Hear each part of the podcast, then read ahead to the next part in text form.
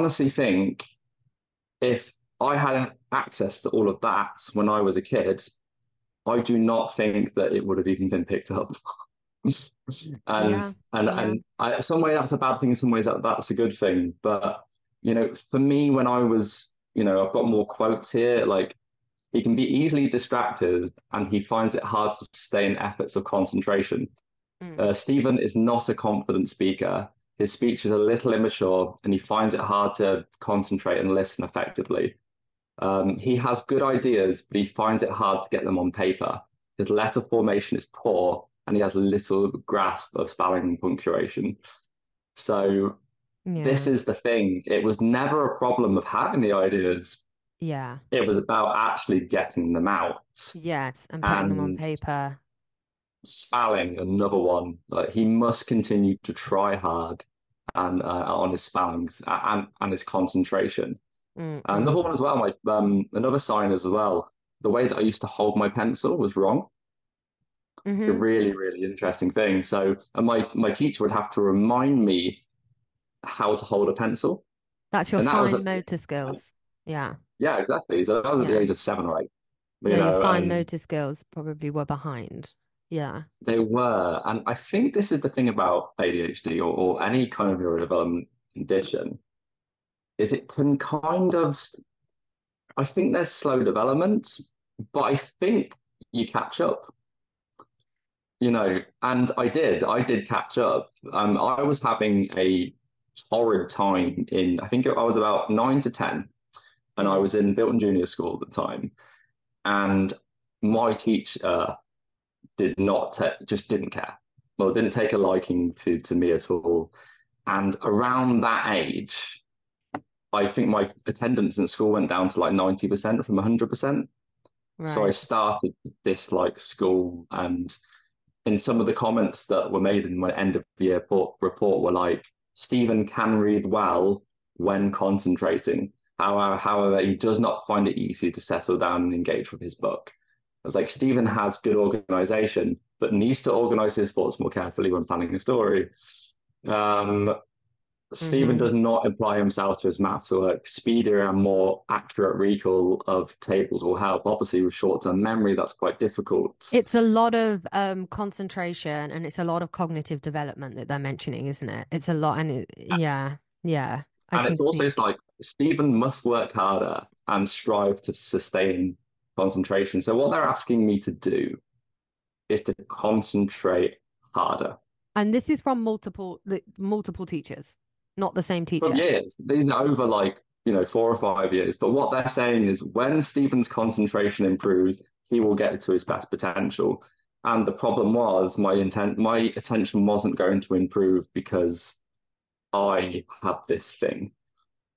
So And I think know, that that moves me quite nicely onto diagnosis and awareness because if this was happening to you at school and it was through multiple teachers, I don't know how much, I mean, I I guess the teachers didn't communicate much about their students, especially the schools that we went to.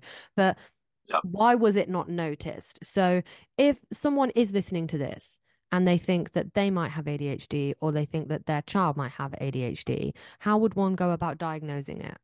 Okay, so okay, to, to answer the why wasn't it diagnosed for me, Yeah. um, I went through all of the channels for dyslexia and ADHD, Mm. and I think because I improved in my studies, Yeah. they didn't see it as much of a concern, and um, I was pulled out of that school, and then I went to Long Lawford School where you were, funnily enough, Yeah. Yeah. for one year, and they got me from being very low performing to above average, if not excellent in some a good areas. school. Yeah. It's a very good school, and it just shows you that if you do go to a good school, With good teachers, even just a good school, they'll have good teachers and they'll help. So a lot of it's to do, I think if someone does have ADHD or that you think that someone may have a neurological disorder or whatever it might be, Mhm. a good school is the answer in a way. It isn't Or a always good about teacher. Sometimes it can just be the teacher, like you were mentioning Mrs. Hallahan, right? yeah, she was a fantastic teacher. And I mean, and uh, you know, compared to what I had had before, she was brilliant. And I didn't stick out in that class at all. Um, and, and I think this is the thing. because I had a good teacher, then I was back at the same level of everybody else, Yeah, if she was not giving you improving in other the giving you those skills and like the the things that are needed from a teacher to help with someone that has Yeah. learning So in my year six stats, I did quite well, but um, Let's let's start with uh go back to um diagnosis and awareness. Okay. So yes, let's go into. you said that. something about parents before, didn't you? Um, Yeah. Um, oh no, I, I I mentioned that to you a while ago, didn't I? I was saying how in Asia, um, people that you've got like two ends of the spectrum. They're either really quick to diagnose or they really want to turn a blind eye to it. And ADHD or any mental disability is seen as such a shame and something that they don't want to acknowledge and would rather just not know. And the amount of times I've told parents, like, I cannot diagnose your child. However, I think that I, I dealt with a child that has severe autism, like trashed, constantly trashed a whole classroom. And we yeah. kept saying to the parents, like, please go and take him to an educational psychologist, someone that can diagnose this kid, because you're not helping him. And if you do get your child diagnosed and then you find out there's nothing wrong, great. Or you find out there's something that needs to be dealt with, then deal with it. Give that kid the key skills and the tools that he needs to get through life instead of avoiding it. So yeah, this is one of those one of those things that shame about having a neuro having neurodiversity neurodiversity is, is a real problem. And Mm, um, when I was and, and and actually the individual can also feel that shame as well of being yeah, different, which was a big thing for me. Um, but if it, my if anyone's in a position where you know any kid is showing any level of aggression, can't be around other kids, you, you really need to diagnose it because it's a problem. And um, for me, it was a problem. Um, yeah, um, ADHD is connected to um, ODD, which is opposite oppositional defiant disorder, yeah. in which you you know you show reluctance um, Uh-huh. of authority, where you can be quite aggressive. And I had to go to anger management classes because I couldn't um, I couldn't decompartmentalize my emotions because of my emotional regulation. So So what's um, really you do need help. interesting, why did you go and get tested? What even triggered you to go and get tested? And how would one go and get tested? Okay, so for me as an adult in the UK, it's atrocious. Mm, So um, the reason I got tested uh, on the fir- first and foremost is because I heard a couple of things about ADHD. Maybe it'd be online and things. and I knew that I shared symptoms like fiddling and you know always mm. forgetting stuff. You know the typical things that we'd hear. But I am also dyslexic, so I've got that far. It's fine. yeah. You know, because I, I did well. I went to university, graduate. You know, done well in jobs. Blah blah blah. hmm Um, have lots of friends, relationships, all those things that you know normal people have Yeah. so for me, it was like it wasn't a big deal. So I kind of didn't look into it. But I started listening to a podcast, which was the ADHD podcast. And I realized that after listening to that, I had every single symptom of both types of ADHD. But why did you start listening to an ADHD podcast? Because, like you, I am very interested in health related things. Like, you know, Yeah. you're very much into, okay, what can I do to make myself happier? What can I do to make myself fitter? Yeah. and and I think naturally through different passageways, I slowly just drifted to the idea of it. Like mental health was something that you were interested in and you came across it and then you were like, oh, holy shit, like this is me. I wouldn't even say that mental health was even a thing for me. I don't think I never actually would have even considered my health myself to have a mental health condition. Would Honestly, you when, say, when I'm yeah, you know crazy, I didn't even think depression was a thing. It's insane yeah, until it hit me.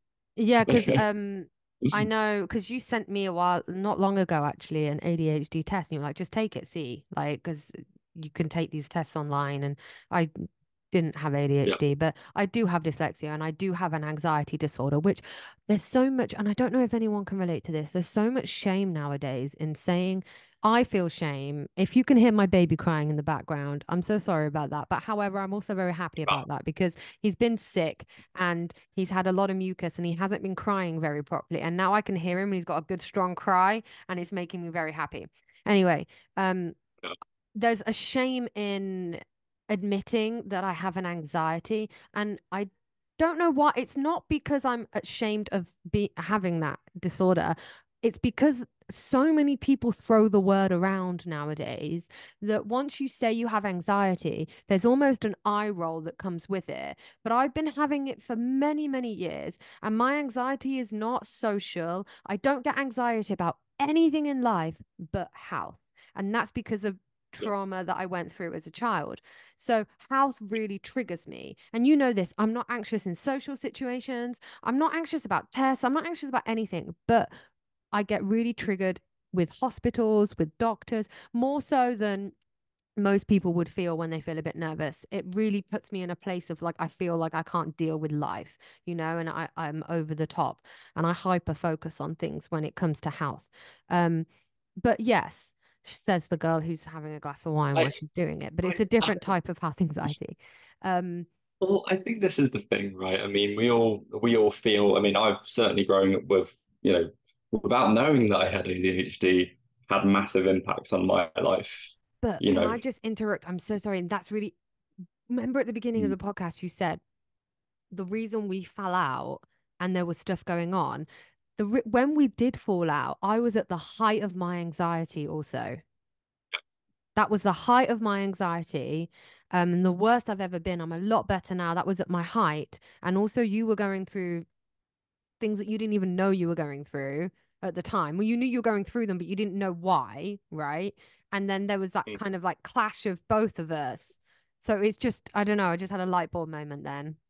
Well, yeah, I mean, of course. Okay, so look at it this way. You know, if I if I had to break down and decompartmentalize all the things that happened in our friendship that led us mm. to straying part part ways, mm. a lot of it had to do with external influences, mm-hmm. emotional regulation. Mm-hmm. You know, and I think that I mean, you know, when, you know, I think that you definitely activate some symptoms of lots of different things, not just. Mm.